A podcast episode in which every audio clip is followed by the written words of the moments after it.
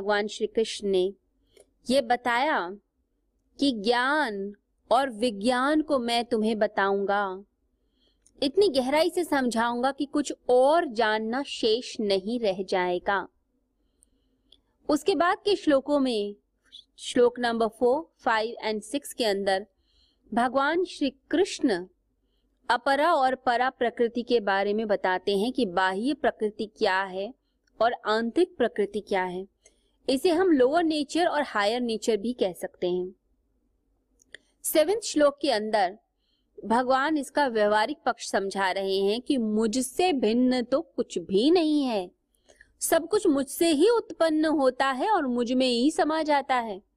ये बिल्कुल ऐसा है जैसे ही पानी से बर्फ़ पैदा होता है, बनता है और फिर बर्फ़ पानी में ही मेल्ट होकर चला जाता है। तो मुझसे ही सारी चीज़ें उत्पन्न होती हैं और मुझमें ही समा जाती हैं। मुझसे कुछ अलग नहीं।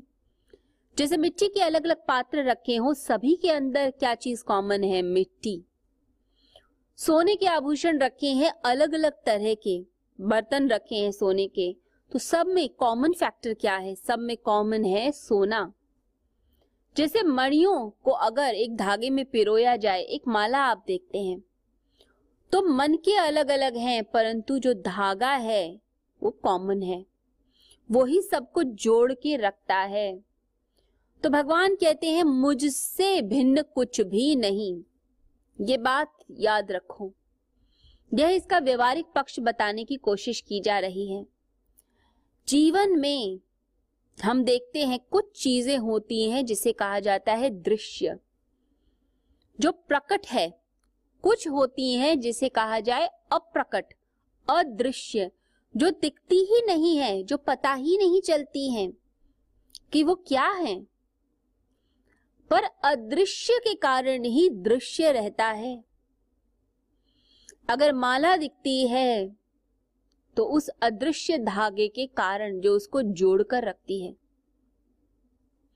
इस जगत में जो अदृश्य है, जो छुपा है वही पूरा सपोर्ट करता है दृश्य को। यदि हम किसी मकान को देखें तो बाहर से घर बहुत सुंदर दिखाई देगा। दीवारें दिखाई देंगी, फ्लोर दिखाई देगा, छत दिखाई देगी, फर्नीचर दिखाई देगा, पेंटिंग्स दिखाई देंगी, परंतु मकान की जो जड़ें हैं, जो नींव है, जो फाउंडेशन है, जो बहुत गहरी है, वो नहीं दिखाई देती। वो अदृश्य है, वो नहीं प्रकट है। उसे हम नहीं देख पा रहे, हम बाहर से मकान को देख रहे हैं। परंतु ये मकान टिका किसके कारण है? आधार क्या है? वो टिका है अपनी नींव के कारण, नींव के पत्थरों के कारण। तो जो अदृश्य है, उसी के कारण दृश्य टिकता है, अप्रकट के कारण प्रकट टिकता है। यदि हम वृक्ष को देखें तो उसकी जड़ें अदृश्य दिखती नहीं, अंधकार में छुपी हुई हैं, अंदर छुपी हुई हैं। वो दिखेंगी नहीं, परंतु जो वृक्ष के फूल हैं, पत्ते हैं, टहनिया हैं, फल हैं, वो ज़रूर दिखते हैं। आते जाते हर व्यक्ति, ये कह देगा, ये आम का वृक्ष है और बड़े रसीले आम लगे हुए हैं और इन्हें तोड़कर खाने का मन करता है। फल दिखते हैं लोगों को, परंतु यह जो वृक्ष है जो इतना ऊँचा खड़ा है, इतना सबल है, शक्तिशाली है, वह अपनी जड़ों के कारण है, उसी की ऊर्जा शक्ति से ये फल पैदा हो रहे हैं। तो जड़ों को जो खाद देगा, जो पानी देगा, वो उतने ही मीठे फलों को प्राप्त करेगा। तो अपनी ज़िंदगी में जो अपनी जड़ें मज़बूत कर लेता है, वो व्यक्ति उतने ही मीठे फलों को प्राप्त करता है। इसे भगवान श्री कृष्ण कहते हैं, कर्म करो, फल की आशा मत करो। कर्म करते जाओगे तो फल तो मिल ही जाते हैं। इसी प्रकार से जीवन के जो रूट्स हैं, हम उनको स्ट्रॉन्ग करते जाते हैं। अपने कर्म करते जाते हैं तो आम रूपी फल तो प्राप्त हो ही जाएँगे, वो तो मिलेंगे ही। परंतु लोग ऊपरी ऊपरी चीज़ों पे ध्यान देते हैं। शाखाओं पर, पत्तों पर, बाहरी सुंदरता कितना घना है, हल्का है, इस पर ध्यान देते हैं। रूट्स पर ध्यान नहीं देते। तो खाद डालनी है वृक्ष में, पौधे की जड़ों में खाद डालनी है जिससे वो और ज़्यादा बलिष्ठ हो जाए, और ज़्यादा बढ़े। तो अदृश्य छुपा रहेगा। तो जीवन का जो विराट वृक्ष है, उसमें भी उसकी जड़ें बड़ी ही गहरी हैं। बाहर से दृश्य प्रकृति दिखाई देती है। अपरा प्रकृति की तरफ़ अट्रैक्शन हो जाती है। परंतु उसकी जो गहराई है, जो जड़ें हैं जो परा प्रकृति है, जिसके बेसिस पे ये चलती है, उसकी तरफ़ हमारी नज़र नहीं जाती। उसकी तरफ़ इंसान देखता ही नहीं है और ध्यान अपरा में ही चला जाता है। तो भगवान कहते हैं कि इन सब के पीछे तो मैं ही हूँ, मैं ही छिपा बैठा हूँ, मैं ही चलाता हूँ, मैं ही सबका आधार हूँ। परंतु ध्यान प्रकृति में ही उलझा हुआ मनुष्य का। मूर्त के पीछे अमूर्त, मूर्ति के पीछे जो शक्ति है, उसकी आराधना करो। सिर्फ़ मूर्ति के फीचर्स को मत देखिए। जब हम गुरु के पास जाते हैं तो सदगुरु के अंदर जो छिपी हुई शक्ति है, उसकी तरफ़ हमारा ध्यान हो कि वो शक्ति हमें पुकार रही है और हम पर कृपा बरसा रही है। तो हम चाहें तो अपनी रूट्स को मज़बूत कर सकते हैं और चाहें तो सिर्फ़ बाहर की चीज़ों में फैले रहें। भगवान कहते हैं, माला में जैसे धागा होता है, बिल्कुल ऐसे ही मैं इस जगत में व्याप्त हूँ। मुझे कोई नहीं देख पा रहा, पर हम क्यों नहीं देख पा रहे? दिखाई पड़ने का क्या मतलब होता है? हम सेंसेस का इस्तेमाल करते हैं, इंद्रियों का, और इंद्रियों के कारण ही हमें इस संसार की चीज़ों की अनुभूति होती है। हाथ से हम स्पर्श करके देख सकते हैं। आँखें बताती हैं कि सामने व्यक्ति बड़ा है, छोटा है। उसका साइज़ क्या है, उसका कलर क्या है? कौन सा रिश्ता है, ये हम आँखों से बता पाते हैं। कानों से हम मधुर ध्वनि को सुन पाते हैं। जिह्वा से चख पाते हैं कि भोजन नमकीन है, तीखा है, या फिर ये मीठा है या कसैला है। ये जिह्वा हमें बताती है नासिका सुगंध को बताती है। तो हमारी ये जो सेंसेस हैं ज्ञान इंद्रिया हैं, ये ज्ञान कराती हैं। ज्ञान होता है इनसे, पता चलता है। ये समझिए, जैसे माला के मन के हैं, बिल्कुल ऐसे ही मन के ही हैं ये। ये प्रकृति है। प्रकृति में जो उलझा है, वो प्रकृति को ही प्राप्त कर पाएगा। उसे और कुछ नहीं मिल सकता। एक व्यक्ति बोल रहा है आप या तो उसके शब्द पकड़िए, या उसके अंदर से जो ऊर्जा निकल रही है, आप उसे पकड़िए। अर्जुन जब श्री कृष्ण के सम्मुख आ रहा है तो शब्द से ज़्यादा ऊर्जा को पकड़ रहा है। ऊर्जा को ग्रहण कर रहा है, इसीलिए वो उत्तम शिष्य है। तो हमें ऊर्जा को ग्रहण करना है, उस अदृश्य को ग्रहण करना है, जो शब्दों के पीछे छुपा है। तो सेंसेस पकड़ती हैं इस संसार की चीज़ों को, प्रकृति को तो हम इसी में उलझते हैं। परंतु जो दिखाई नहीं देता, जो सेंसेस के पार है, जो परमात्मा है, अदृश्य शक्ति है, उसको हम नहीं देख पाते।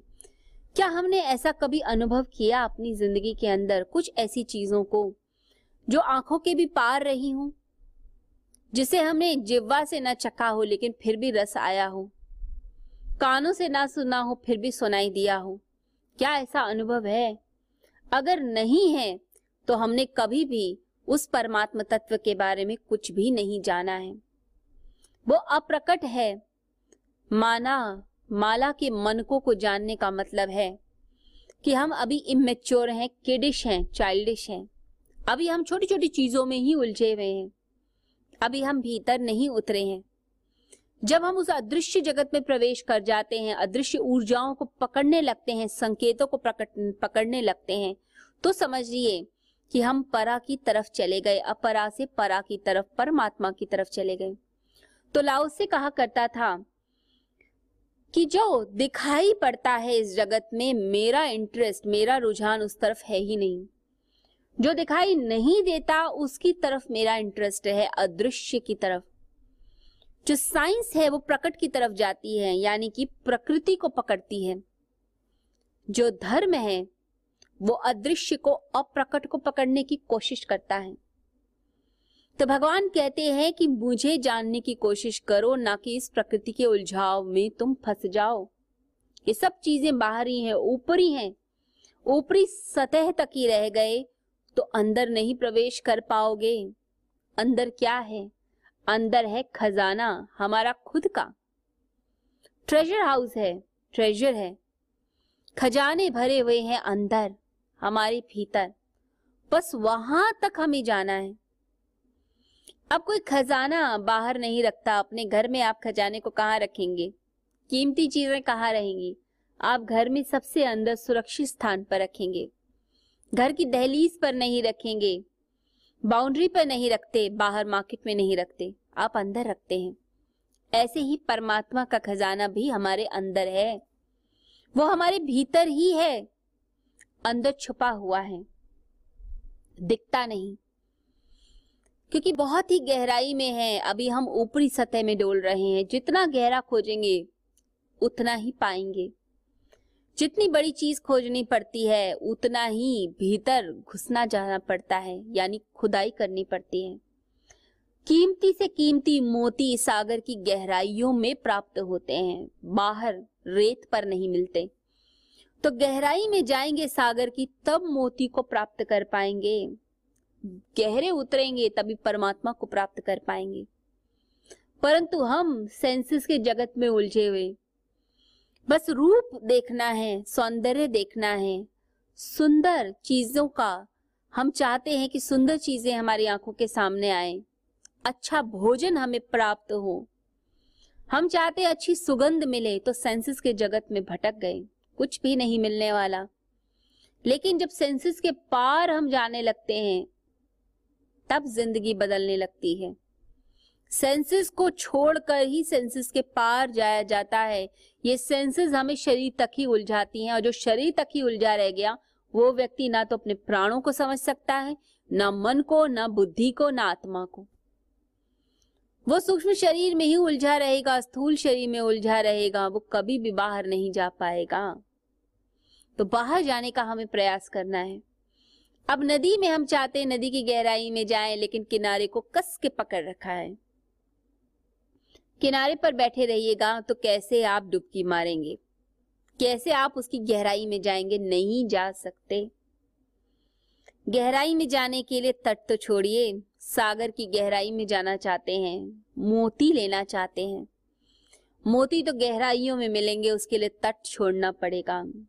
सेंसेस तट की तरह है, किनारे की तरह ये सिर्फ़ इस संसार और इस शरीर तक ही लिमिटेड है।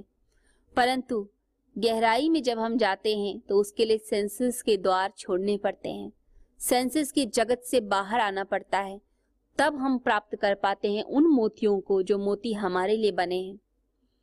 कबीर कहा करते थे एग्ज़ाम्पल देते थे।